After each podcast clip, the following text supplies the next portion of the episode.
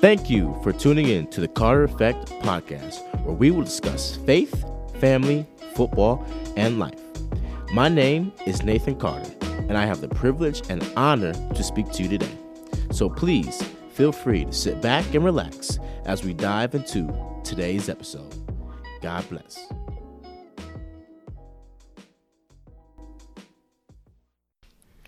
What's going on, everybody? Thank you for tuning in. Um, usually, I would say that I hope you all are having a great day, but in the midst of what is going on, I can imagine that many of you are not. Over the last two weeks, we've seen three horrendous, wicked, sinful, and horrific mass shootings in this country. On May 14th, 10 people were murdered in a racially motivated attack at a supermarket in Buffalo, about an hour away from where I live. On May 15th, one man was killed and five others injured after a shooter was targeting people within a church in California. One life lost, too many. And then on May 24th, yesterday, 19 children and two teachers were shot and killed in an elementary school in Texas. This all happened in a span of two weeks. And let's not forget that there are still hundreds of people in the Ukraine dying every single day due to unnecessary violence. Man, um, it is hard. In a day and age that we are living in, it is not easy. We are living in a world that chooses hate over love. We're living in a world that chooses power over peace. We're living in a world that chooses death over life. Now, this episode isn't an episode of teaching, but hopefully an episode of encouragement. That in spite of all the wickedness in this world, some may ask the question where do we go from here? Who do we turn to? What's the solution? All those questions have one answer that reside in one name. And that name is Jesus. See, there have been plenty of times in my life where I've been through seasons of heartbreak and pain and sorrow and grief. And through all of those seasons, I've found that through Jesus, I was able to keep going when I wanted to quit. That when I was weak and discouraged, that I leaned on Him and I put my hope in Him. And because of that, I found strength through Him to keep on pressing on. I know that some of you listening right now may be on the path to giving up. That life's challenges and troubles have stumbled across your way and you have tried everything to get your hope back, but nothing seems to work. Some of you may continuously turn on a TV and see the wickedness, and you've begun to believe that all hope is lost and that there's no way that things will get better, that there's no way that there will be change. And I want to encourage you all to turn to Jesus and to put your hope in Him and to hold on to your faith. Hope. That word hope means going beyond our unpleasant daily experiences to the joy of knowing God. God sustains us by revealing Himself to us Trusting Him leads to quiet hope, not bitter resignation. In John chapter 16, verses 33, it says, I have told you all this so that you may have peace in me. Here on earth, you will have many trials and sorrows, but take heart, because I have overcome the world. Despite the pain and the troubles we go through, God has given us a solution. And that solution is Him. And when we struggle, we need to struggle hopefully and not hopelessly, knowing that our sovereign, trustworthy God is always in control.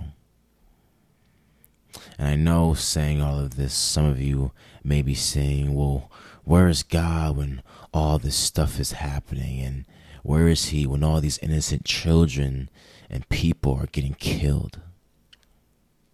God is there. And He is watching. And He is angry at what is happening to His beloved creation. God hates sin. And He hates what's going on right now more than we do. God grieves and he's angry at the wickedness going on in this world. And some of you may ask the question, well, why doesn't God do something about it? Why if he sees all these things and he hates all these things, why doesn't he do something about it? And he will. In Habakkuk chapter 2, verses 3, it says, This vision is for future time. It describes the end and it will be fulfilled. If it seems slow in coming, wait patiently, for it will surely take place. It will not be delayed. The punishment of sin will certainly come, and the punishment for wickedness will certainly come. We have to wait patiently, taking it one day at a time, step by step, trusting God even when we don't understand why events like this occur. This evil that we are facing in this world will not triumph forever. And I cannot provide a perfect answer to all the questions that some of you may have that makes sense because many times I question what God is doing during these seasons. But even through my confusion, I remain hopeful and faithful in God because of who He is and because of what He has promised. We cannot see all that God is doing, and we cannot see all that God will do but we can be assured that He is God and that He will do what is right. And knowing this gives us confidence and hope in a confusing world. Not only that, but through life's troubles and sufferings, we increase our faith in Him. We stay firm in our faith and stay firm in what His Word says. Our faith grows when we choose to apply God's promises to today's problems and use the experience to mature us for tomorrow's challenges. To bind ourselves in God's word and his promises, and to hold on to God's word and his truth in spite of the circumstances that you or others may be going through. And we do this by choice and not by chance. Even when it's hard, even when we don't know where to go, don't know what to do,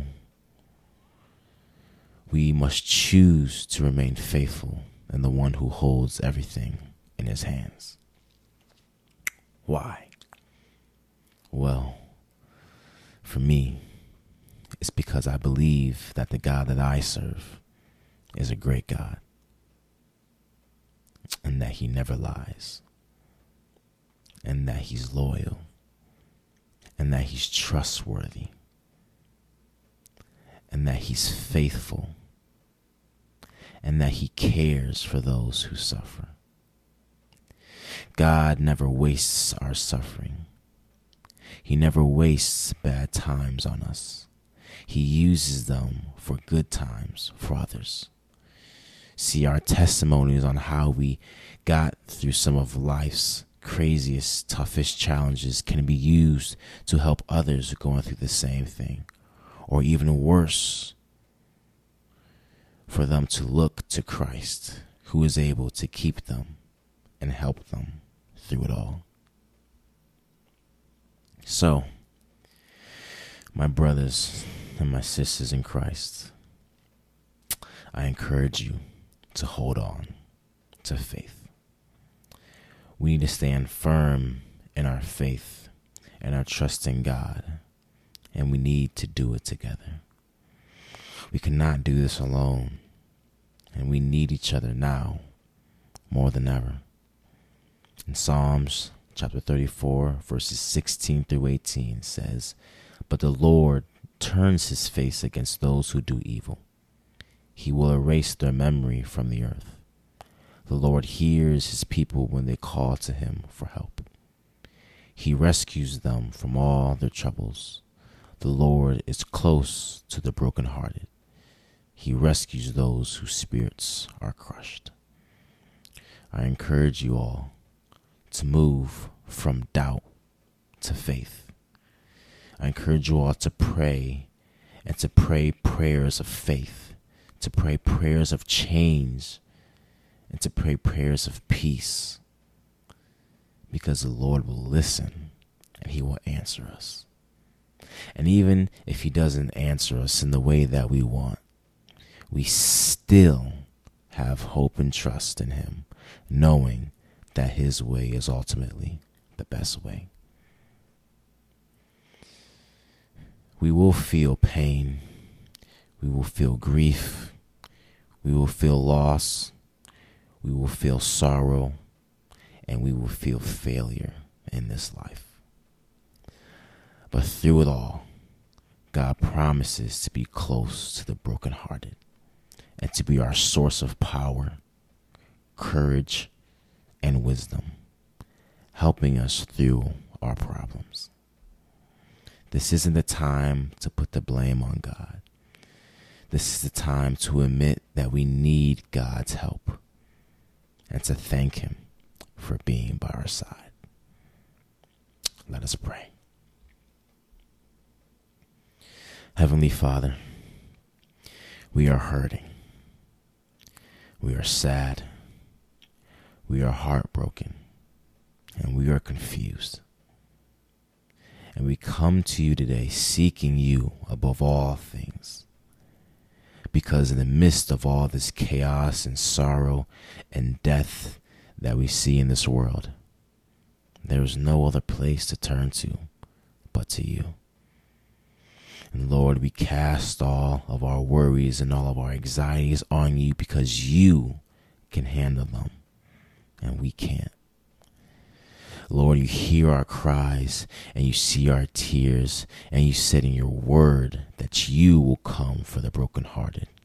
So, Father, I ask for me, for those who are listening, and for those that are going through life's toughest battles, that you reveal yourself to us in a new way. Lord, I ask that you comfort us with your word and with your presence. Father, heal all of those who are hurting and provide for those who have lost everything.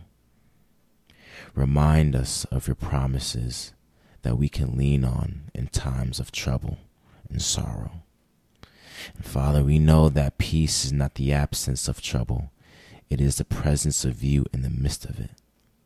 So, Father, we ask that you help us find peace in our hearts, in our minds, in our spirits through you because you are the Prince of Peace.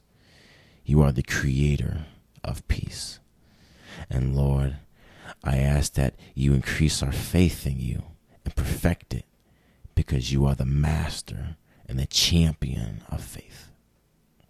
Father, remind us during times when we are weak and when we think that you are not there and that you've left us.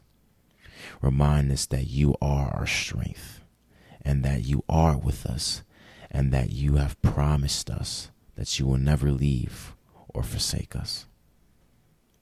And Lord, even when we don't understand all that is going on, and even when it seems like the enemy is winning, we have hope and trust knowing that you have everything under your control and that the enemy is already defeated and that you are victorious and that you know what you are doing. Father, we thank you for listening to us and for loving us, even when we don't deserve it. And we love you. And we pray these things in Jesus' name. Amen.